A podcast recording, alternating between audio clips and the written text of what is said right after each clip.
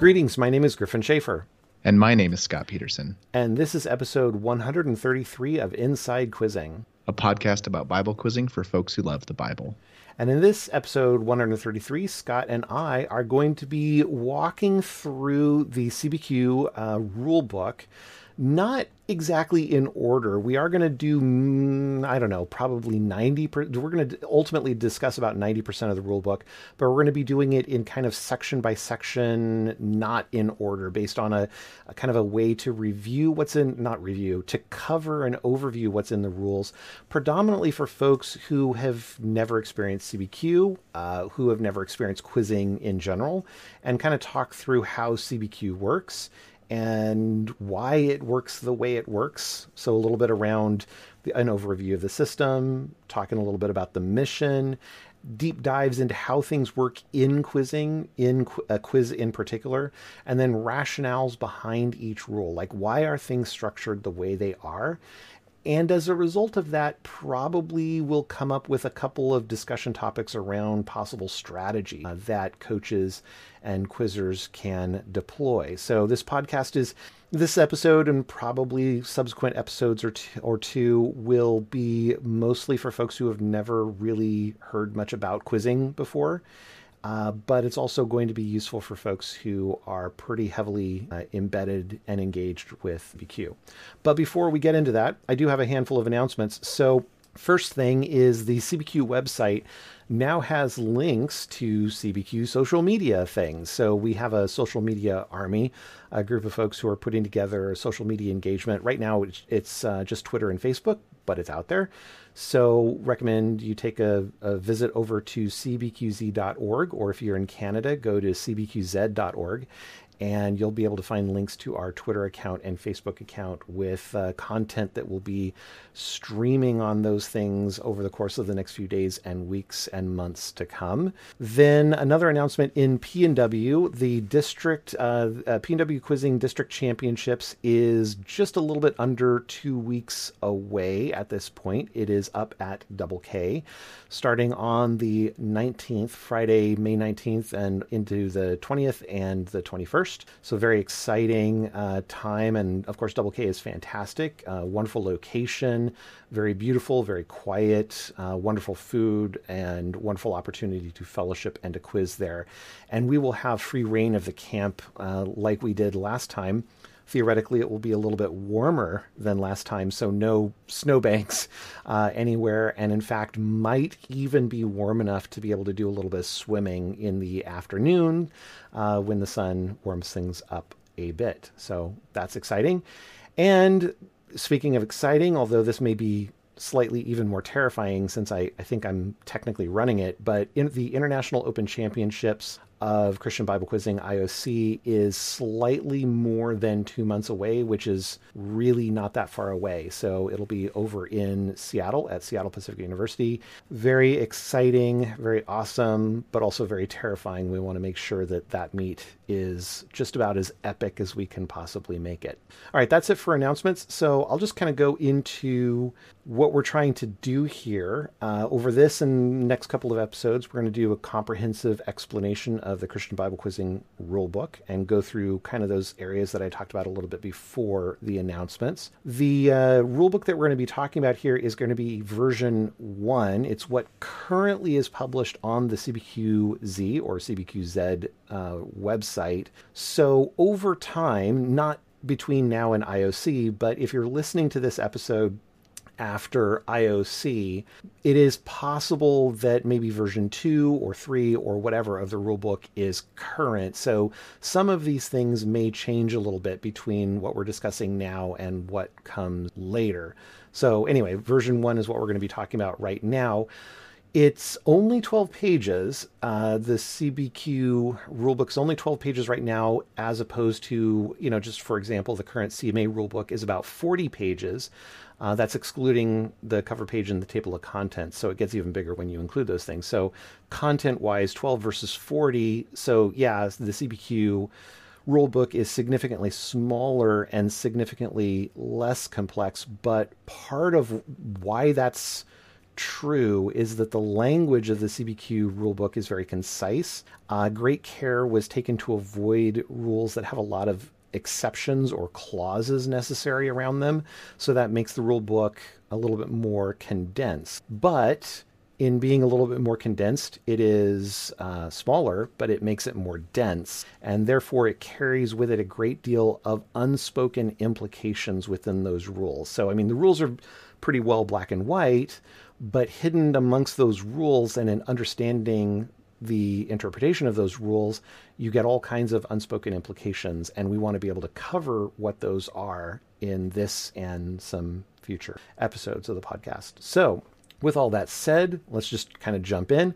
I'm going to read first the preamble of the uh, rule book, and we'll talk about that, and then we'll just kind of, Scott and I are just going to kind of go back and forth between different sections. So here we go, the preamble. So uh, this is just quoting straight from the rule book. Uh, Bible quizzing is a Christian sport in which teams of participants called quizzers compete on scriptural recitation in matches called quizzes. Quizzing tournaments called meets consist of a set of quizzes, and quizzing seasons consist of a set of meets. So, Christian Bible Quizzing, or CBQ for short, is the organization that oversees and supports local and regional quizzing opportunity, uh, operations internationally with the mission to encourage the most people to memorize the most verses of Scripture. So not not a ton here other than just sort of I mean the mission obviously is very important and we've talked about that at length in prior episodes. But uh, really just laying out here what is quizzing. You know we got that that's got this idea of quizzers part of teams. We've got quizzes that are part of uh, meets which are part of seasons and so forth. Scott anything you want to add here or any kind of any kind of question, not questions, because I've, obviously you understand all this stuff, but um, anything we want to dig into here? It it feels formal to me. Would you say it's more formal than the existing rulebook that people are familiar with? And is there something that is gained through formality, or is there not really a way to write a casual rulebook? I think yeah, the rulebook is definitely has an air of formal language, but I think that's because of its the desire to be very precise and small, right? It's like like what is the smallest possible way to describe what's happening here? So, you know, we've got quizzing seasons consist of a set of meets. Um, I don't even think many rule books actually even have sections that talk about things like that. But it's really just sort of defining terms to make sure that somebody who has never heard of quizzing before, when they see this and, and we talk about, um, say, a quiz meet, uh, yeah, it, in the case of a quiz meet, you can sort of infer what that means, but we want to be really clear what that means and define every term. And it probably like you have to name things something. And even though like the point of the rulebook is not to like force everyone to use only this name, it, you have to call it something to talk about it, and it it makes it just easier for everyone to talk about when there's already a name for it. Yeah, indeed. And so the preamble really is just sort of laying out a couple of terms and definitions for the most part. It's it's um I don't know, I guess it's basic set theory for quizzing. These things contain these other things. Right, right. I just yeah, I, I want to give people a reason to keep listening when it's like, you know, formal and of course it's called a meet or, you know, why do I, why should I care about it, you know? And it's just kind of you got to start someplace. Yeah, exactly. Exactly. All right, so with the preamble out of the way, uh, you want to dive us into the next bit? Yes, the next bit right from the quiz book. Quizzes. A quiz is a single match between a set of teams, typically, though not always, three, each team consists of between one to three quizzers. Teams may, but are not required, to designate a coach for each quiz. Each quiz is governed by a quiz magistrate, QM, who is ultimately responsible for the fair and timely conduct of the quiz. The QM may choose to delegate a portion of their responsibilities to other officials. Quizzers sit in a row of chairs facing the audience and officials' table an officials table occupies space between the quizzers and the audience. The officials sit at the officials table facing the quizzers. Designated coaches sit in the front row of the audience. Each quiz contains a set of queries. A query contains a prompt and um, ideal reply, both of which are derived from the material. Yeah. One thing that I oh no, go ahead. Go ahead. Go ahead. I think it's interesting that um, the decision was made to have teams capped at three quizzers. And I think both that and we're going to get to the number of queries later. and I think even though there is some different structures, it is you probably will have fewer total queries asked in a quiz um, than the current world that people are most familiar with. And I think both the fewer number of quizzers and fewer number of queries makes putting on a meet easier because each quiz is more modular, um, both in facility scope, right? You don't need space for 12 quizzers and all the accompanying people. Um, you need only a space for a maximum of nine, but also potentially shorter in time um, means that you have a lot of a lot you have more flexibility. Um, was that do you agree and was that part of the design? Yeah, ideally. So, you know, in terms of of the the number of teams, there's uh I thought long and hard about this. I really think there's something valuable to having three teams compete, which is at a, in a single quiz, which is really not normal when you're talking about sports. Like most sports are. Uh, everybody competes against everybody at the same time. So something like, say, archery um, or and it's not like everybody's in archery. It's not like everybody's shooting arrows at the same time but rather if i shoot an arrow and then you shoot an arrow it doesn't really matter which one of us came first. Uh, we we are still having a singular activity that could theoretically happen simultaneously right next to each other uh, if for any reason other than just purely practical right? Um, so then why is quizzing a single match. Why is a quiz a single match between a set of teams? Typically, though not always three, as opposed to say typically, but not always two, right? Or four. Like what? What's the ideal number? And ultimately, this this like just about every other rule gets tied back to the mission to encourage the most number of people to memorize the most number of verses. What's going to ultimately cause people to be encouraged the most, right? I think it's a combination of a couple of things. Number one, you want the opportunity to have success. You also want to dampen the sting of not necessarily having that success, right? So, for example, if you're in a matchup one on one, there is a winning team and then there is a not winning team, right? A team that loses and that can sting a little bit. And so, by having a, a teams in groups of three uh, competing against each other, you don't have a losing team. You just happen to have two teams who didn't get the win, right? So it's it's a little bit less of a sting. I think in beyond that, though, there's an, a much more subtle and I think a vastly more important reason to have three teams instead of two. The when you're competing in a universe with one other team, the, there is a feel to there's an it's it's hard to describe this a je ne sais quoi of the the team I'm competing against. I want them, I want to defeat them rather than I simply want to do better than them. Right, so. Uh, there's a there's a mile of, of difference between saying I want to do as best as I can and I want everyone else to do worse than me. And I think you have more of the latter, no, more of the former.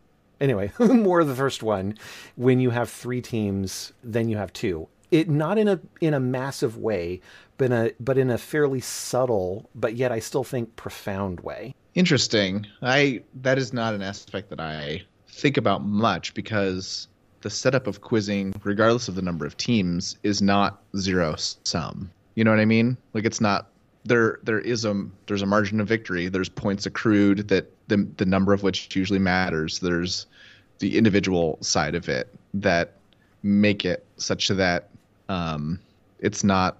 I don't know. I feel like the the specific team win is large is already de-emphasized for a lot of quizzing. Yeah, it could be. It absolutely could be. And there's nothing inherently bad about having a two team quiz in a meet and a and an environment where all quizzes are two team uh, quizzes, it certainly makes scheduling a whole lot easier uh, and building out draws and so forth a whole lot easier. But rather, I think there's something subtle and profound about having three teams where the teams tend to be very competitive, but at the same time encouraging of their competitors in a way I haven't seen in any environment, especially sporting environment outside of quizzing. Now, I, I'm not going to just say, well, that's just entirely because we're quizzing in a three team environment, but I think there is something that contributes to that. Interesting. Do you think, is there, like, what about four teams of two? Yeah, I mean that's very interesting, and and that was kind of what I was what I was playing with. It's like, okay, well, I think three is better than two. Is four better than three? And I'm like, mm, I don't know that it was appreciably better for the complexity app, right? So like you could certainly experiment with it, and in fact, with with um, uh, with CBQ, you you could in fact run uh, four teams of two, no problem, or four teams of three. Uh, the rules absolutely flex to allow that to happen if you wanted to structure it that way. It was rather, I ended up going with three because it was the lowest number without losing the three is better than two phenomenon. Gotcha, gotcha. Yeah, because I can see there being complexity with four, where a toss up with three teams is different in difficulty than a toss up with two teams. And so would you score them differently? or the same. Yeah, there, certainly. I think that's that's definitely part of it, but it's.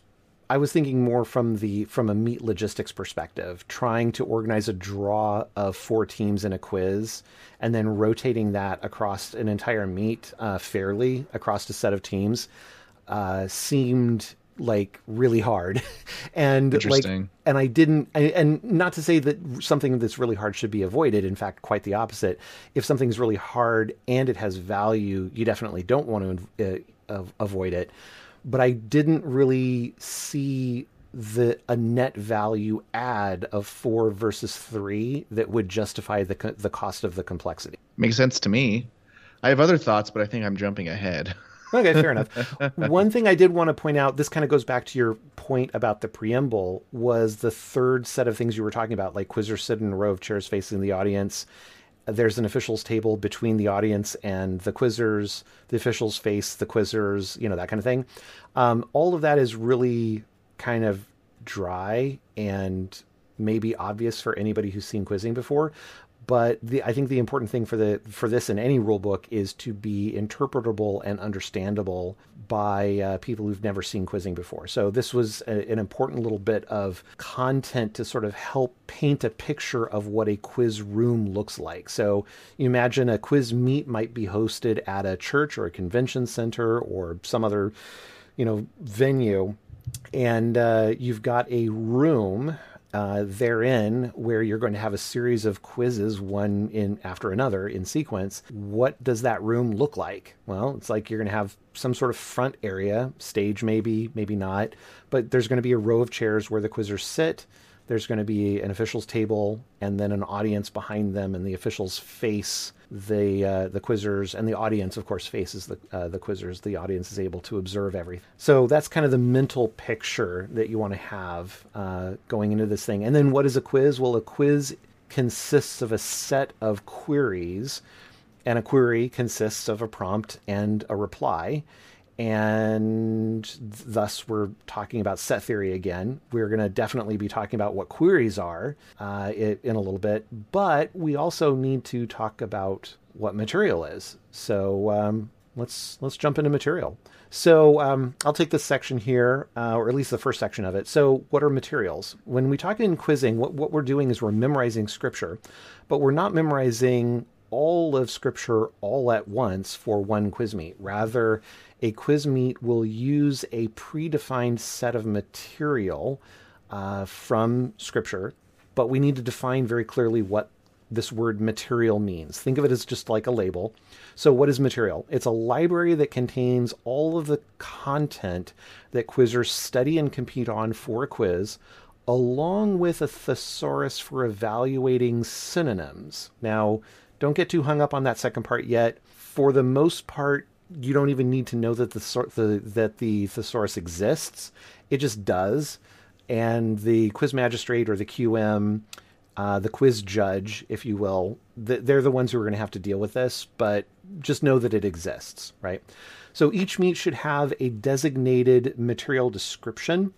Um, a material description is going to consist of three parts. So there's going to be reference range, a reference range, or multiple ranges.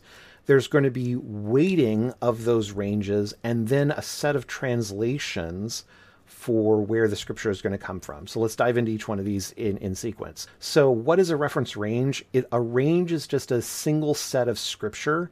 So, this can be anything uh, fairly simple, fairly complicated. You could say Romans chapter 1 through 4 and James, right? Well, that's a that's a range of scripture, right? It's from two different parts of scripture. That's fine, but it's it's a it's a combined set of these blocks of scripture. You can do this verse by verse if you wanted to be, you know, that super detailed. Uh, you could say Romans chapter 1, verse 3, and James chapter 2, verses 5 to 23, or whatever. You know, like you can do all kinds of different things. Actually, I don't think there's, anyway, whatever. Um, but you can you can structure that however you want. You can then take these ranges, a, a range or multiple ranges, and then you can set weights to these things. And ranges can overlap, which I know sounds really weird, but just kind of bear with me on this. So, for example, you could have Romans chapter uh, chapters one through four as one range with a weighting of let's say one, and then you could have Romans uh, chapters five through eight also with a weighting of one, meaning that these two ranges are equivalent in in weight, which means that when we generate queries out of this material, the material that you're going to have a, a, query that has an equal probability of coming from chapters one through four as a query from chapters five through eight, right? Now, it just so happens in this example, we've got four chapters and four chapters, and the chapters in Romans here are not too terribly different in size. There are differences, obviously, but they're not too terribly different. So the weighting here doesn't make a ton of difference, but you could do something like Romans chapters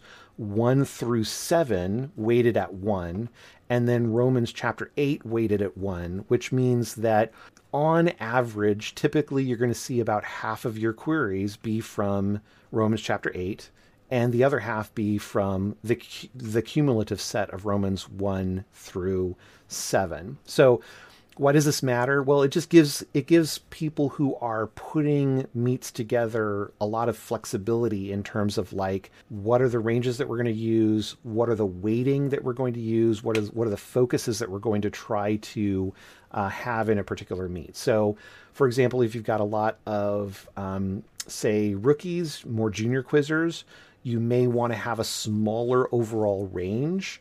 Uh, or if you have, say, some rookies, but then you've also got some advanced folks, you may want to have a slightly larger range, but have a larger distribution of a smaller subset of that be asked more frequently and publish that information ahead of time. This gives uh, quizzers who have memorized a little bit the opportunity, or, or who are just getting started, an, uh, an opportunity to focus in on a fewer number of verses to be able to achieve uh, something a little bit more uh, than, say, an even distribution field, but yet still provide the quizzers who are memorizing more content to be able to outscore. And so this kind of, again, ties all the way back to the mission, right? Encourage the most number of people to memorize the most number of verses. That in necessarily means you're going to have some people who are memorizing a lot, some people who are memorizing a little, some people who have memorized nothing, in fact. And we want to try to encourage every one of those people, wherever they happen to be on that spectrum, to memorize just a little bit more than what they've already memorized. Always be have the incentive there for more study of the word, more memorization of scripture. So that's what this is all set up to do. And then thirdly, it's the set of translations uh, that the material is going to be covering. So eh, this is just going to be based on who's showing up to your meet, right? So if you have quizzers who've only memorized NIV at a particular meet, then you only include NIV as one of your as your as your translation set. But if you have quizzers who have memorized NIV and others who have memorized NASB and then others who have memorized ESV, you would include all three of those. So uh, what constitutes a translation? Well, any word for word or thought for thought translation is acceptable. Paraphrased publications are not used in CBQ for some practical and philosophical reasons, but mostly practical. So uh, that's what's going on there. There is, like I mentioned, an official thesaurus that is included with the material set, and there's a lot of description and defining around what that is and how it gets used. But those rules are predominantly for the QM or other officials if the QM is delegating some of their responsibility. Uh, and it's it's used for determining the accuracy of replies. But honestly, as a quizzer and even as a coach, I wouldn't really worry about it too much. Uh, there's really not I mean, certainly there's no harm in learning about how the the thesaurus system works, but you don't need to know those technical details to be an effective quizzer or an effective coach. And in fact, I might argue it doesn't really provide you any value uh, when in being a um, an effective quizzer or coach to to understand how this the uh, thesaurus stuff works. So, Scott, what are your thoughts? I love a good loophole or a way that by knowing the rules better, you can have a little bit of an advantage. And I, I thought I could find a good one in the thesaurus uh, part, you know, that's new, um, which is basically taking the majority, if not all, of um, an individual quizmaster's judgment of a um, close enough meaning of a of a quizzer's answer um, out of it, and I really could not find any loophole in a thesaurus, even though, like, for a given word, there might be more qualifying um, words in the thesaurus. There's not really a way to study for it. You know, you're kind of saying up front, I want to spend more time doing less than word perfect knowledge, which seems like a weird way to spend a lot of time. Right. you know what I mean? Right, right. Like at the point that you're spending for like almost no gain. You know, if you want to spend that much time, just learn the stuff better. Right. Um, so um, I can. That doesn't mean that there isn't some way that you can gain some advantage, but I, I couldn't think of one. The only thing that I can really think about in terms of like, let's say some, uh, let's say a quizzer had a computer based photographic memory or something like that. Like just really, really, really, really could memorize just about anything with zero effort. Um, so the cost of memorization is basically zero. Then it's like, okay, well, maybe you do want to study the thesaurus a little bit. The but the only advantage that I can that I can see because this is this assumes that a quizzer who's going to do that has already memorized 100% of the material verbatim with reference, right? Um, and then has also done so across all the translations that are going to be used in a particular meet. So, I mean, we're talking about a huge amount of, of memorization that is all going to be more valuable than studying the thesaurus. But let's say, hypothetically, there is some computer uh, an AI that does all of this. And then we say, okay, well, how do you take it and increment by 0.1% even further down the road? Then it's like, okay, sure, you could study the thesaurus such that you would be slightly more, very, very slightly more effective at an appeal for ruling where the quizmaster made a call on uh, uh, synonymous material that was actually not covered in the thesaurus or vice versa right? In other words if the if the qm makes some sort of mistake you'll be able to call that out if you have this the thesaurus memorized. But oh my goodness that would be borderline insane and might happen one query per season or something. So, I mean, is there is there a non-zero value to studying the thesaurus? Sure, I think theoretically that's true. Practically, it it no, not not even not even. it's it practically speaking, it's zero. And that, that's what I came to too, right? Like there are ways that it would provide an amount of value, but it's just the amount is so small. You know, maybe you have a buddy that just joined, and so you're like, hey, um, I've calculated for every single verse something I call the fudge factor, which is how many qualifying synonyms exist, right? And verses that have words with tons of qualifying synonyms are rate high on this scale. And so I recommend the, the top five or 10 to you to memorize um, or to like not memorize, like work on, such that if you get them, even if you don't know them well, you have a high chance of getting them a higher chance, relatively higher chance of getting them right, um, which you know, I guess that has some amount of value, but I would rather just if someone was going to memorize or try to work on 10 verses and know them only kind of well that the thesaurus would come into play, I would say just memorize four verses really well, you know? Right. Exactly. And I don't I don't think the different there's this big difference in ability to score between those approaches. So, right. So we are getting really deep into the weeds here, which of course is reasonable because this podcast is called Inside Quizzing.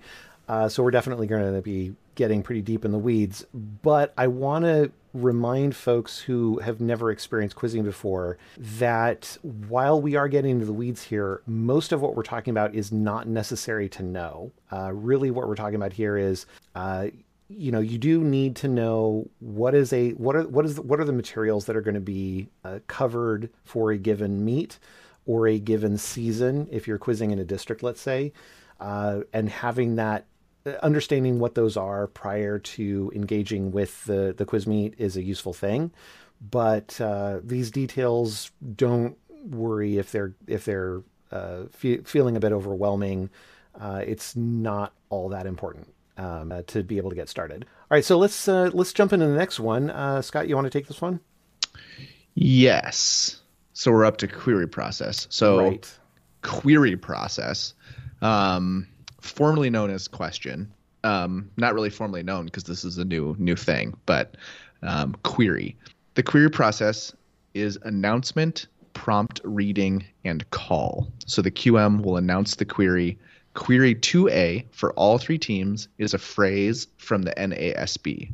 Ready, begin. Then reads the query's prompt. Quizzers will trigger an indication, and I believe that is vague on purpose, right? Because um, they might push a button, you might use a quiz bench, you might raise your hand. Like the options are theoretically endless. Um, the first quizzer to trigger this indication makes the quiz magistrate stop short, and then the QM calls that quizzer to respond. Once the QM calls on the quizzer, the quizzer has a 40 second response time window. Only the quizzer speaks during this time the officials, quizzers, coaches, and audience, and, well, you said officials, but specifically the QM is silent during this 40 second um, time window. The QM then rules on the result, and the quiz proceeds to the next query. So I think that is one of the biggest differences is um, only the quizzer is responding during their time time response window. Yes, indeed. So going back to the announcement of the query, so for those who haven't seen um, a, a, quiz meet yet or, or, or, a quiz yet, essentially each query the the QM will announce the query and they'll say like, well, this is the identifier for the query. So in the example Scott gave, he said 2A. Uh, the query starts at 1A, so there's um, 1A, 2A, 3A, and so on. Uh, potentially, it'll go to 1B if, say, 1A is aired on. We'll talk about the progression of how that works a little bit later. But ultimately, whatever the query identifier is, that gets announced. It's also announced who is eligible to trigger for that particular query. So, by default, all three teams are eligible. If a team errors, then they have to uh, they are not eligible for the next query, uh, but generally, uh, so in all alpha queries like 1A, 2A, 3A, uh, all three teams are eligible. Then we talk about the query type. Um, the base subtype, we'll talk about what that means later. But in this case, it was a phrase. And so that's just basically a label for the kind of prompt that the quizzer is going to provide. So the, the, the sorry, the, the uh, the QM is going to provide. So query 2A, all three teams, is a phrase from some translation. Now, it's going to rotate through the body of translations. So while, let's say, uh, you've memorized the, NA, uh, the NIV, and on query 1A, it was a phrase from the NIV. Well, on 2A, it's a phrase from the NASB. Well, you can still uh, trigger for this particular query uh, you'd just be responding in your own local translation. So you memorized NIV, so you'd be responding in the NIV. But the QM is going to announce that the text of the phrase is going to originate from the NASB. So that way you have an opportunity to be prepared for that. So then uh, the QM is going to read the query's prompt and a quizzer can trigger. Now in CBQ at IOC, the International Open Championships, we're going to be using a, a, series of push button sets. So uh, each quizzer will have a hand, little handheld, um, well, sorry, I want to call it a buzzer, but it, it, doesn't actually buzz. It's basically just a little handheld button, and you press the button, and a light goes off on the officials table, indicating that you were the first person to press your trigger. But uh, the rulebook language is vague on what that means because, and, it, and it's very consistent on quizzers will trigger an indication that they want to respond. They don't necessarily push a button or buzz or jump or anything else because the method by which a meet decides that they want to provide the quizzers the opportunity to trigger may be different. And so, like Scott said, uh, there's an opportunity to have, if you wanted, quizzers could raise their hand if, if you wanted to. Probably not the best solution at the advanced levels because it's going to be really hard to tell who uh, who raised their hand first, but it is it is possible back in the very very olden days uh, before electricity uh, quizzers would be seated and the uh, they would trigger an indication by standing to full stature. And so you would actually have one of the officials would just stare at all the quizzers and try to determine which one of them rose from their chair to full stature first. Uh, so that's um, a little bit of way back uh, history time there. All right. Anything else you want to talk about on query process? Do, do, do. no Okay. So let's talk real briefly about what a typical quiz is. So, again, I really want to stress this is a typical quiz, but not necessarily the way all quizzes are, right? So, a typical quiz is typically going to have three teams and it's going to have 12 queries, assuming that all of those queries are answered correctly. Because, like I said, I, I kind of hinted a little bit before, when a query is answered incorrectly, a query gets added. So when there's an incorrect answer, a query gets added to the set, and the other teams are eligible to trigger for that additional query. I'll talk about more about how that works later, but basically, uh, three teams, 12 queries is how a typical quiz will be structured. But CBQ doesn't force that to be the case. You can run two team quizzes, you can run four team quizzes. The rules flex to be able to make those things happen. You could have 10 team quizzes, I suppose, if not for the sheer insanity of how that would work um, from a logistics perspective. But, you know, technically from a rules perspective, you could have 10 teams uh, in a particular quiz. Please don't ever do that. That just seems insane. But anyway, typical quiz, three teams, 12 queries. And with that said, this is really all you need to know to be a quizzer to begin participating. Now, granted, knowing more of these rules will be very helpful in understanding what's going on and why. And certainly, as a coach, knowing these rules will be helpful in coaching your team and helping your team understand what's going on in a meet and why. And certainly, you need to understand more of the rules to help craft strategies to optimize points earned. But that's all sort of getting into more intermediate and advanced uh, forms of, of quizzing engagement. Really, from from from just getting in the door, participating, earning some points, putting points on the board, having a good time. That's really all you need to know. You just need to know this sort of the set theory uh, that what what are quizzes, what's the material, uh, how to how do queries work. That's a, that's really about it. Uh, and everything else you can kind of just wing it and you'll do okay, right?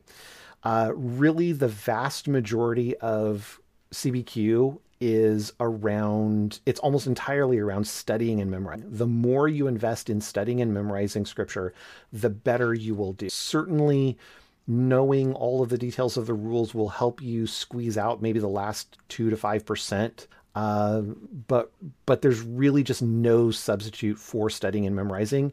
So yeah, if you're if you're just getting into quizzing, don't feel overwhelmed by some of the depth that we like to nerd out on. If you've been in quizzing for a long time, don't feel like studying the CBQ rulebook is going to give you an edge over somebody who has memorized more than you. It might give you a tiny edge over somebody who's memorized the same as you, uh, but really, the more you memorize, the better you're going to do. So just focus your time there. Yes. Um, I think that that is really nice that every query, if it's aired upon, just adds another query. So there's never like we don't need a nonsense rule like you can't intentionally forfeit a question because now there's literally no benefit to you doing so. Right, exactly. And this kind of goes back to why is it that the CBQ rulebook is 12 pages instead of 40? It's because the situations where you have to develop all these clause rules uh, are just gone. Uh, the idea of like, well, what if a quizzer just intentionally forfeits a query? Who cares? Um, they're they're they're only hurting themselves in doing so, uh, and we can just worry about actually running a quiz. We don't have to worry about like w- trying to interpret a quizzer's intent. Uh, we only have to worry about what the quizzer actually does. Seems kind of nice. Yeah. Well, you want to dive into query types? This is this is the uh, the next big topic, probably the last one we'll get to in today's episode. Query types and context. So every query has a type, which consists of two parts a base subtype and some number of quizzer selected subtypes. So the base subtypes, there are four quote, finish, phrase, and chapter reference. Um, so, for example, a quote base subtype would be announced. Um, the query prompt by the quiz magistrate would be announced, quote James chapter 1, verse 2, which is fairly um, familiar. There's something I was going to say. Some of this announcement seems like a lot, but if you think of a show like Jeopardy, um, you know, the contestant is saying what they want to do, but they'll say, I'll take synonyms for 600. Um, so they are specifying the category and the point value. Um, and in this scenario, um, it is the the host who is picking every single one, but then they have to be the ones to announce it, right? So that's kind of this announcement period. Um, so the base subtype is announced by the quiz magistrate in this example, quote James chapter 1, verse 2. Um, so that was the quote base subtype. Another base subtype is finish. So a finish query's prompt are the first five words or more of a verse. Does that mean that the quiz uh, magistrate just reads until stopped? Gryphon? Yes. Yeah. So the, the query's prompt is whatever we describe these prompts to be. But the moments a, a quizzer triggers an indication, the the QM uh, has to stop. So, in fact, I could actually say, like on a quote question, I could say, quote James chapter one ver, and if you triggered, I'd have to stop, like at the verse point. Now, granted, at that point, it would be extre- extremely unlikely that you would be able to uh, respond to the quote query correctly, but it is still possible. You would have to guess that it was verse two, and then you'd have to quote verse two. Um, so still possible, but very difficult to do. And similarly, like on a finish query, uh, the prompts is five words or more sometimes, but it needs to be at least five words to be a valid prompt for a finish. But if I only recite the first, let's say, three words and a quizzer uh, triggers, then it's like, okay, I stop, and maybe those first three are enough that they can they can get the verse. Yep. Um, I'm thinking now about the notion of a foul in age two um, quizzing, and, and, that is largely um, in play for a quizzer handling their light, right? Either not having their light off before a question begins, or by triggering too quickly. Um, and both of those kind of go away potentially in CBQ, where now that I think about it, it's kind of weird to have well, I guess it makes sense to have your lights be off until they come on, but then that requires quizzers to have them off to begin with. Um, it, it ma- makes sense for it to be off by default, and then they have to do do a thing to make it come on. You know what I mean? Right. Um, and then I think a, a big reason for the foul is, well, if a quizzer jumps way too early and truly didn't mean to, um, even though we're not assessing intent even in age two quizzing, um, we don't want to take that question away from the other teams as well. Well, in age th- in CBQ doesn't matter, right? Because it only hurts that one team, and so you don't need all this language about fouls and um, Quizmaster has discernibly begun reading because it only hurts the team who does it. And that team should have plenty of incentive to not waste questions, right? Right. Uh, and so, I don't know. These are just more examples of, of ways that the rulebook can be shorter because of other decisions that have been made um, that allow it to be shorter, which I think are pretty cool. Yep, indeed. Um, so we're still on the finish base subtype. Um, the first bit was a finish query's prompt are the first five words or more of a verse. The prompt must be unique across the whole of the material from the translation used. So does this mean that if two words if two verses begin with the same first 20 words but then deviate from there um, that they are valid to be asked uh, okay so let's say there are two verses that have uh, 20 words that start exactly the same, and then on the 21st word, the two verses diverge. Is that the question? Correct. Yeah. So in that case, you could not have a finished query on on either of those two verses. Essentially, what you need is uh, you need ultimately a um, no no no no no sorry the prompt must be unique across the whole of the material. So yeah, actually, technically, no, technically you're right. Um, you could have the prompt become key at at uh, at word twenty, and as long as that is part of the full prompt, then then you're fine. Cool.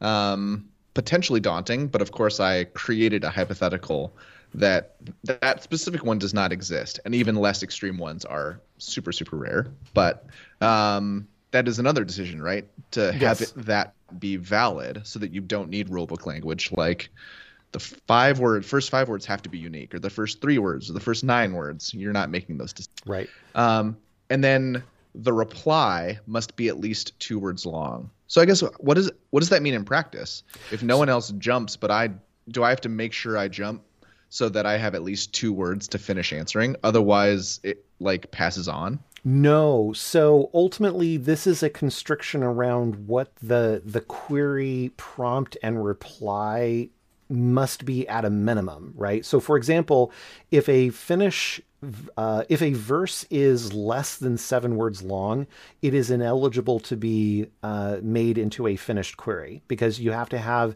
at minimum five words as part of the prompt, and you have to have a reply that's at least two words long two words long.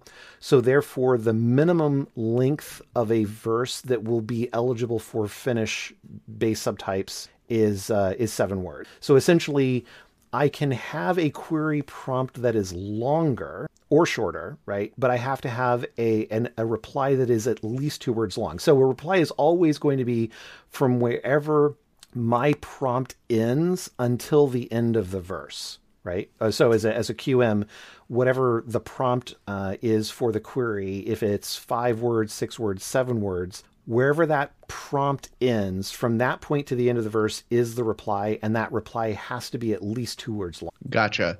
Do you think it is useful to state the the logical conclusion from how these rules are phrased, or to let it like people figure it out? Uh, so in general, I've tried to cause people the opportunity to let people figure it out. But um, in this one, it almost seems sort of self-explanatory based on how it's written here, unless I unless it's maybe convoluted, unless I didn't write it well enough. What are you, what are you thinking? Well, so five the, the, prompt are the first five words or more, which doesn't look like there's anything prescriptive. It doesn't seem like that is directing the quizmaster, the quiz magistrate, to do something. That's right. Like, so these are all sort of like we, we don't have question writers in CBQ. It's all automated. But if you were going to have a human write queries, this is these are instructions for the the writer of the query. So like if you were going to write a program to generate queries, the, these are the requirements of the of that program. The program must select the first five words or more of a verse. The prompt has to be unique across the whole of the material, and the reply basically everything after the prompt has to be at least two words long. Makes sense. So we've covered two of the four base subtypes. We've covered quote and finish. The third one is phrase. Um, a phrase's a phrase queries prompt is a phrase consisting of consecutive words from a verse. The query's reply are all of the following words from the verse. The prompt must be at least six words long. The reply must be at least two words long. The prompt must be un- unique across the whole of the material from the translation used. I think all of that is very straightforward, but it leads me to a question of is there no um, cross verse phrase prompts? Cross verse phrase.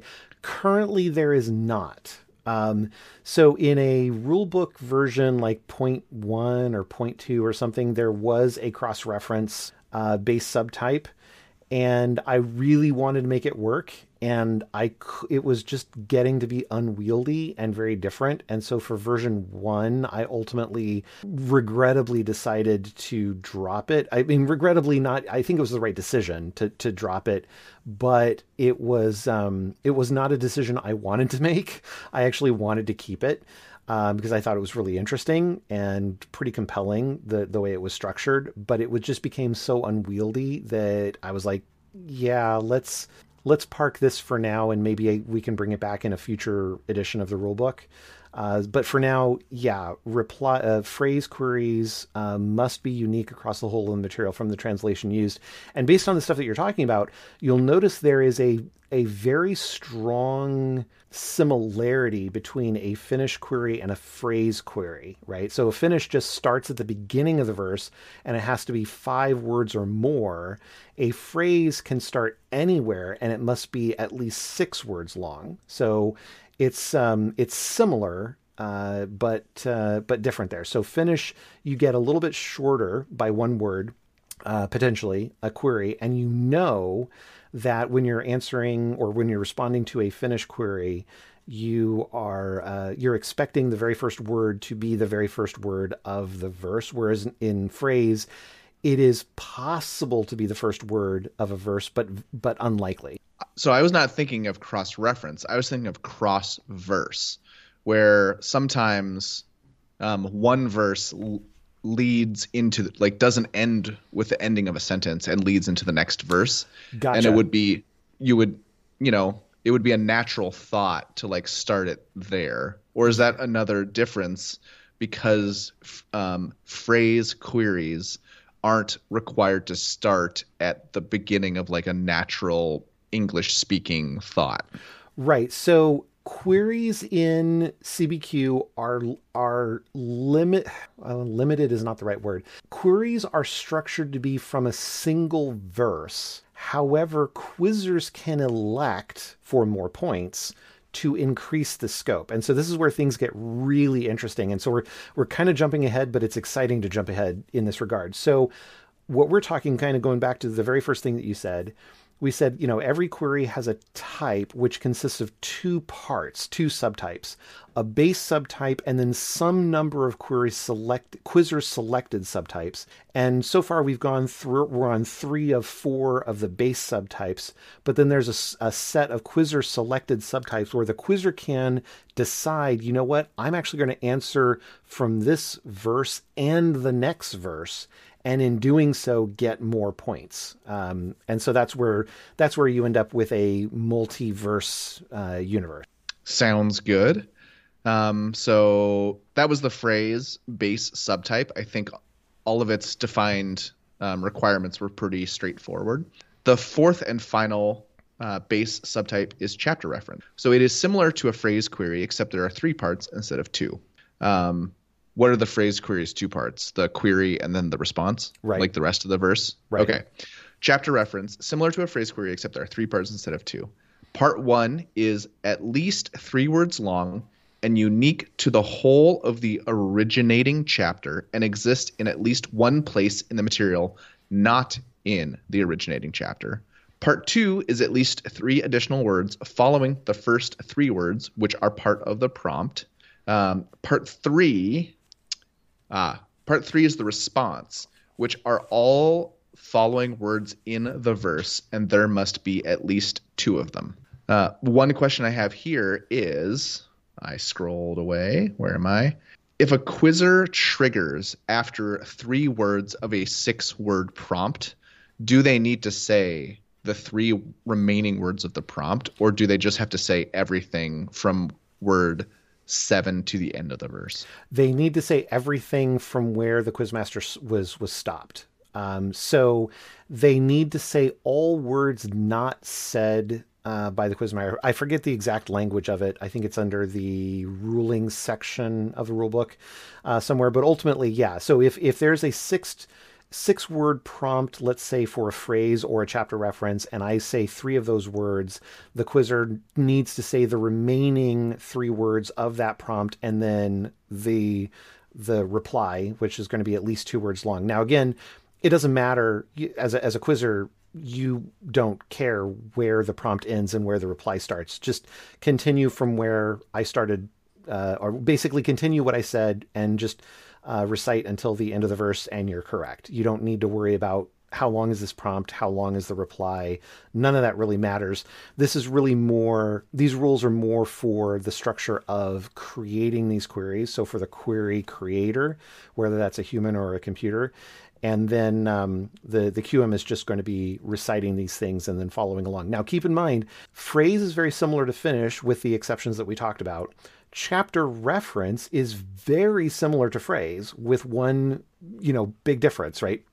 Ultimately, you can think of a chapter reference as being the same thing as a phrase, except that the first three words of the six words of the prompt happen only once in the originating chapter, and they also exist somewhere else in the material. Uh, that's what makes something uh, a chapter reference. Which is very close to what makes something a chapter reference in today's quizzing world.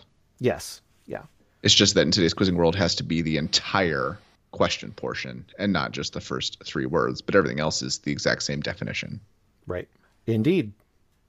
All right, so those are the base subtypes. Let's talk really quickly about context. So this is a this is kind of an interesting topic here. So, uh, and we will talk about context and then do a very, very brief uh, overview of Quizzer selected subtypes because that's where things get really uh, interesting for, but it's all under the quizzer's control. So the quizzer gets to decide to what degree they're going to, you know, dive into these uh, quizzer selected subtypes. So what is context? So on all queries with a base subtype of chapter reference quote or finish, and if you're, you know, keeping score at home, that means basically everything that is not a phrase uh, base subtype uh, has the con- uh, the concept of context associated with it. Phrases don't have context. So anyway, the, you can ignore that for phrase queries. But for the other ones, chapter reference, quote, and finish, the QM must count the quizzer immediately incorrect if they should fall out of context when responding. Okay, well, what is what does that mean? What is context? So a quizzer is out of context when the quizzer says any two-word or longer globally unique phrase from the material where at least one word of the phrase is outside the context of the query. Okay, so not just the prompt, not just the response, but the entire query. The context for a chapter reference query is the chapter from which the query originates, the entire chapter. And the context for a quote or a finish query is the verse or verses uh, from which the query originates. Uh, and so basically, as long as a quizzer doesn't say something that specifically puts them into a context that's outside of the query, the quizzer can say anything right? So the quizzer can say, um, I'm not sure. I had eggs for breakfast. And as long as none of the those things exist in the material in a unique uh, in a unique place, they are they're not out of context. But when they say something from the material that is out of context, then the quizmaster has to count them incorrect. So why did why is this why does this exist? Well, on quote and finish queries, we want the quizzer to understand verse boundaries basically to be able to know like if i'm saying quote james chapter 1 verse 2 you don't start quoting in verse 1 and you don't necessarily trail into verse 3 if you didn't get verse 2 uh, correct first the idea being here that we, we do want you to have a, a, a sense of a, the context or not the context the the scope, the limits of what a particular verse or set of verses are. So again, like what I was saying uh, before, a by default, a query is one verse in size, but a quizzer can grow the size of that query. So a query might be one verse, but it could be two verses, uh, based on whatever the query is. Uh, sorry, what the quizzer is selecting as their query selected subtype. Any uh, Scott? Any questions on t- context before we jump into quizzer selected stuff? On context, I think the an obvious thing to wonder about is, well, can't I just make a bunch of guesses now without penalty? And the answer would be yes if the questions had any structure similar to interrogatives today, where there might be a one word answer, right? Where, oh, the answer is Paul. And if that was the case here, I could just say every proper name in the entire material. And once I got to Paul, I'd be right. And that would be allowed. But the structure of phrase queries are that you have to go to the end of the verse, which means maybe you do get to guess on the the proper name that exists, but you have to get a you have to get more stuff than just that in almost every occurrence, right? You might happen to jump at a at a point where um, there's very little left, and you have more leeway um, than you did before, but um, that's probably not going to be terribly common. Right. And of course, it doesn't matter when you're talking about a phrase query. It really only matters when you're talking about like chapter reference, quote, or finish. The context here is less about having a quizzer mentally oops into a different part of the material and or providing a response that doesn't necessarily fit exactly the query that they're responding to it's rather about ensuring that they stay localized within within a particular area. So when we're talking about a, a chapter reference, I'm going to say, according to James chapter two, the the implicit nature of that query is that I want you to be aware of what is the confines of chapter two. It, it actually matters that you're that that we're we're saying I'm limiting limiting the scope down to only this chapter, this chapter of of chapter two if you happen to start talking about things that are in chapter three, then you're out of context. You're talking about things that are in chapter three. Now, again, if you use a word or two, uh, or even a phrase that exists in chapter three, as long as those things also exist elsewhere, right? They exist in chapter one as well as chapter three. Then you're okay because you're not you you're not def, lo, you're not localizing yourself. You're not uh, globally specifying, hey, I'm actually in chapter three now. That's fine to say, but the moment that you put yourself specifically into, say, chapter three, you're no longer in chapter two, and that violates the constraints of the chapter reference uh, query.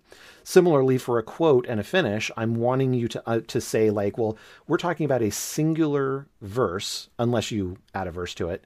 Um, and therefore if you happen to go out of that one verse then you are out of context for for the response. So it's less about correct or incorrect responses that context exists in cbq and it's more about respecting the constructs of the limiting factors of these three query types. Interesting but i think it's a useful distinction. Yeah all right, so let's go real quick into uh, Quizzer selected subtypes. So this is where things get really weird and really interesting, but also really powerful for quizzers who want to leverage this kind of power. It puts in the hand of quizzers quite a bit of capability, quite a bit of power, quite a bit of options. But don't feel overwhelmed by this. These these options are you don't have to do anything with them. If you're just starting out, don't you could basically just completely ignore Quizzer selected subtypes entirely. You can still answer questions, you can still answer queries, you can still uh, uh, put points on the board you can still uh, do well. Uh, these are just sort of ways to expand and do even better. Okay. So, generally, let's start out by talking about the default. So, all queries are assumed to be of the Quizzer selected subtype synonymous. Okay. So, what does that mean? Well, there's three Quizzer selected subtypes that are mutually exclusive from one another. They're sort of the style, style is not the right word, the modality, I guess, of how you're going to respond to that that query. So there are three of these things. Number one is synonymous, number two is verbatim, and number three is open book. So let's actually go backwards. Let's start with the easiest one possible. So the easiest one is open book. That's where you can just literally open up some reference materials and respond. I'll talk a little bit more about that one, what that means in a little bit. But the next one is verbatim, which is basically you have to say every word verbatim, everything that's in the verse. Uh, as you can imagine, that's hard. Uh, you know, if you're if you're doing something memorized, uh, if you're if you're answering memorizationally, open book super easy, verbatim is is very hard.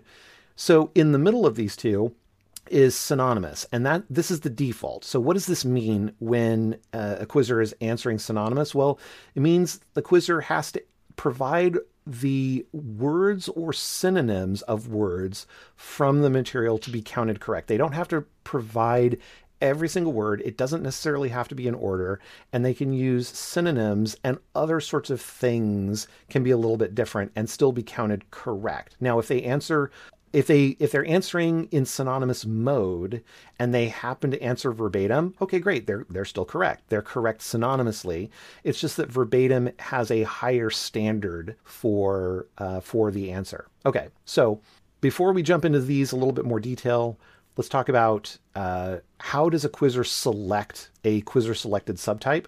Well, a quizzer once they get they they trigger, uh, let's say they push their button and a light goes on. The the quiz magistrate calls in the quizzer, says Bob, Jane, whatever. You're you know the quizzer who then has 40 seconds to respond uh, during that 40 second response time, the quizzer can call for a subtype or any number of subtypes, and this sets those subtypes. But the quizzer cannot unset a subtype that they've called, right? So, for example, uh, by default, everything is synonymous unless I, the quizzer, say I want something different.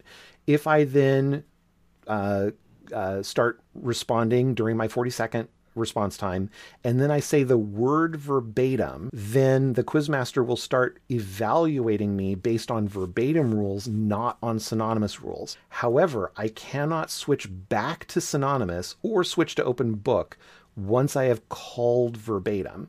Similarly, if I call open book, I cannot switch to synonymous or verbatim, right? Uh, I suppose I could call synonymous to set synonymous, but there's no point in doing so. So I don't expect anybody would actually do that because that's the default. And this also works for the other uh, query selected subtypes as well that are not mutually exclusive. We'll get to those in a second. Uh, but ultimately, just think synonymous is default, and then I can select another one. But once I set something as a quizzer, I can't unset it. Um, okay. The other thing to keep in mind is if I begin responding during this 40 second time response and I respond under the default scenario, the synonymous scenario, but then I decide I want to switch to verbatim, everything that I said prior to switching verbatim is ignored. Um, the, the, the QM will only consider what I provide after switching to the verbatim response to evaluate whether I have answered verbatim. Okay, so let's let's jump into what these things are: the synonymous, verbatim, and open book. So under the synonymous mode, the default, the quizzer provides a reply that includes every word from the actual text or any words replaced from that text with a syn- synonym or a synonymous word as defined in the official thesaurus. So again, this goes back to, well, what's in the thesaurus? Well, it's words that are very similar to the words from the actual text that the QM is allowed to consider as responses to cover the words from the original uh, text. A quizzer can also use the antecedent of a pronoun. So if Paul said something, but the verse doesn't say Paul, it says he, and I use the word Paul instead of he, that's totally fine, right? But if instead I use the word they, that is insufficient. Um, I'm not immediately incorrect, uh, but I have to come back around to either he or Paul uh, rather than they. Um, so that's uh, you know antecedent of pronoun or the pronoun itself is fine. And then any word that is a conjugation, alternative tense, or an alternate singular versus plural word of an otherwise acceptable word is itself acceptable. So if I say, if the word is door and I say doors or vice versa, that's completely fine. Um, and conjugations, uh, alternate conjugations are fine as well. The articles, uh, any articles in the text are also ignored by the quizmaster. So things like a and the, if you don't say a or the, or if you say an extra the somewhere, uh, those are just completely ignored uh, by the uh, the QM. And then, should the text identify a person of the Trinity, the quizzer must provide a name of that same person. Uh, should the text include a specific title of the person of, of, the Trinity, the quizzer must provide the specific title, right? So, in other words, if you're talking about uh, Son of Man, you actually have to say Son of Man. You can't just say Jesus, right? Uh, so that has to be properly identified to be able to be counted correct. Now, as long as you don't say something that's out of context, you can start guessing a little bit, but you got to be careful because if you start to say something that exists in a context out of context, now for phrase queries, there's no such thing, so you're you're safe here. But if you're talking about a chapter reference or a or a quote or a finish, you got to be careful uh, there. Uh, but you do ultimately need to name uh, the. You have to identify the person of the Trinity accurately. Uh, and if the title is used, you have to use that title. Otherwise, synonymous allows you basically bottom line here is synonymous provides you a great deal of flexibility in how you respond to the prompt. You do have to get basically most of the words. Uh, you basically need to say the the rest of the verse but you don't necessarily have to have it word perfect. Okay so speaking of word perfect there's verbatim Verbatim is you got to say every word verbatim from the original material. This includes all the articles. You have to say each word in the correct order without any added words, right? So you can't add extra words and also say all the correct words. You have to not add extra words and say all of the words in the correct order. You also need to make what's called a full rotation on the verse. So uh, if you get halfway through the verse, or let's say let's say, forget that. Let's start at the beginning. You start at the beginning of the verse. It's a, let's say it's a quote question or a quote query. You start at the beginning of of the verse and you start reciting words. And right around halfway through you insert a word and then you keep going correctly until the end. You are not correct yet. You then have your 40 whatever's remaining of your 40 seconds you can start over at the beginning and start quoting your way through again let's say the second time through you don't add that extra word you just keep quoting and you happen to quote correctly you don't actually have to quote correctly all the way to the end of the verse. You only have to quote beyond the point where you made that mistake that first time right? That's what's called a full rotation in addition to that, a quizzer can also say an incorrect word or phrase and then correct it in that moment and then continue on without a- actually having to do a full rotation. So, for example, you start at the beginning of the verse, you get to the middle, you add a word, uh, and then you say, wait, no, not that word. That would be a little bit harder to do. But essentially, let's say you get you say the verse, you get to the middle, and you use a synonym for a word that's in the middle of the verse.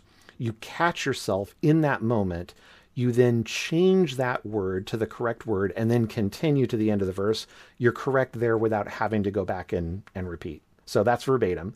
So a little bit of flexibility there, but ultimately you do have to say the verse in full uh, with all of the words, nothing replaced, all the articles are there, uh, all, all the things. And then let's talk a little bit about Open Book. Um, so, Open Book basically, when you call Open Book, a quizzer can use reference materials to respond. You can literally open up your Bible, whatever, or any other kind of pre-prepared reference materials. You can look something up and then respond from uh, from the text. The uh, quiz magistrate in that case is going to evaluate the response as if the response was a synonymous uh, subtype, but the quizzer is allowed to reference their materials when they uh, call for open book. Okay, so like I said, synonymous, verbatim, open book, they're all mutually, mutually exclusive. I want to talk about two additional uh, subtypes, quizzer selected optional subtypes that are not mutually exclusive. You can kind of mix and match these. The, so the first is called with reference. So If a quizzer calls with reference, they then are going to be required to provide the reference for the verse or verses, we'll see in a little bit, that they're uh, that they're quoting from. So a QM will require the uh, quizzer to provide a full reference, including uh, book, chapter, and verse number, to be counted correct. Only the first reference provided will be considered, though. So if you say, if it's from James chapter 1, verse 2, and you say James chapter 2, ver, or sorry, sorry, let's say it's from James 1, 2, and you say James 1, 3, no 2, you're incorrect because 2 came, you said 2 first. Uh, no, wait, am I doing that backwards? I'm doing that backwards. I'm tired. Anyway, if you, if you if you say an incorrect verse first and then correct yourself, you are still uh, incorrect. Only your first answer is is uh, is accepted by the the quiz magistrate. Okay, so that's with reference. The second optional, uh, non mutually exclusive uh, subtype is add a verse. Right. So this is where, you know, like we were talking about, you know, uh, queries are all constrained to a single verse unless the quizzer adds a verse. And if you add a verse, queries are all extended then by one additional verb. So this, of course, has implications for a lot of things, but in particular, it has implications for with reference because if I say uh, add a verse with reference, and the original query was from James 1 2, I can't say James 1 2. I have to say James 1 2 and 3 uh, to be able to be uh, counted. Okay, so I know that's a lot of complication here. If you're just starting out in quizzing, trust me, just ignore all of this. Uh, just answer the default. You'll you'll do fine, right? But why on earth would a quizzer ever want to call for quizzer selected subtypes? I mean, I guess sure, open book. If you trigger and then you're like, wait a minute, I don't remember. I want to consult my material. You call for open book. You can consult your material that makes some level of sense. But why on earth would, as, as, a quizzer, why would I make it harder on myself by calling for verbatim or add a verse or, or with reference, that kind of thing? The reason you do that is because the points earned are different. As the difficulty of the subtypes increases, the points earned increase, and they increase a lot. Uh, but before we get into scoring, which we'll probably get to next uh, episode, Scott, any questions, comments, concerns, nagging doubts, or paranoia regarding quizzer selected subtype? Um, I don't think anything until we get to scoring. I, I do have one comment from earlier, though. Yeah, go for it. You were talking about how specific the rulebook describes the quizzers being seated in the officials table being seated in its location um, to kind of give people a mental picture of it which i think is is useful when you're trying to learn something for the first time do you think there's any value to almost structuring it like a patent application where it would have actual like drawn diagrams as part of the rule book to enhance the mental picture or is that just overkill? Uh, as far as the rule book i think it's i think it's probably overkill just because it's unnecessary for a minimalist rule book that is to say, like the goal of the rulebook is not necessarily to be the most easily digestible form, but rather the most concise form of the rules. And I think we have other documentation, and we're going to be creating more documentation, more videos, in fact, training material and, and other sorts of things, um, videos that demonstrate how quiz, uh, quizzing works and so forth, that will have those things like the drawings and the pictures and, and that kind of stuff. Because I think definitely having visuals is going to aid in understanding, but I want to keep that stuff out of the rule book uh, to ensure that the rule book is cons- is is concise, right? So the idea being that you can read it once and then use it as a reference uh, guide, and it's very very short to be able to get to. So as a result, there's a it, like I mentioned at the very beginning, there's a ton of unspoken implications that come out of the juxtaposition and merger of different parts of the rules together. And that is left up to an exercise uh, for the coach and quizzer and for people who are writing strategy guides and study guides. And we're going to have plenty of that as time progresses. Yeah, excited to get to it. Cool. Any questions on any of these subtypes, quizzer selected or, or otherwise? I don't think so. Cool. All right. So next, uh, we're le- le- uh, sort of ending this episode on a cliffhanger, but it's a really good cliffhanger. Uh, the next episode, we're going to be talking about scoring and then continuing on through a few bits of the other parts of the rulebook. But scoring is a big deal. It basically structures around the idea of like, well, why on earth would I bother with verbatim? Uh, with with a reference or uh, add a verse because it provides you tremendous scoring advantage over not leveraging those subtypes. So we'll be talking about that and more next episode. And with that, I will say uh, thank you all for listening and thank you, Scott. As always, thank you to our listeners and thanks for uh, thanks to Gryphon for co-hosting.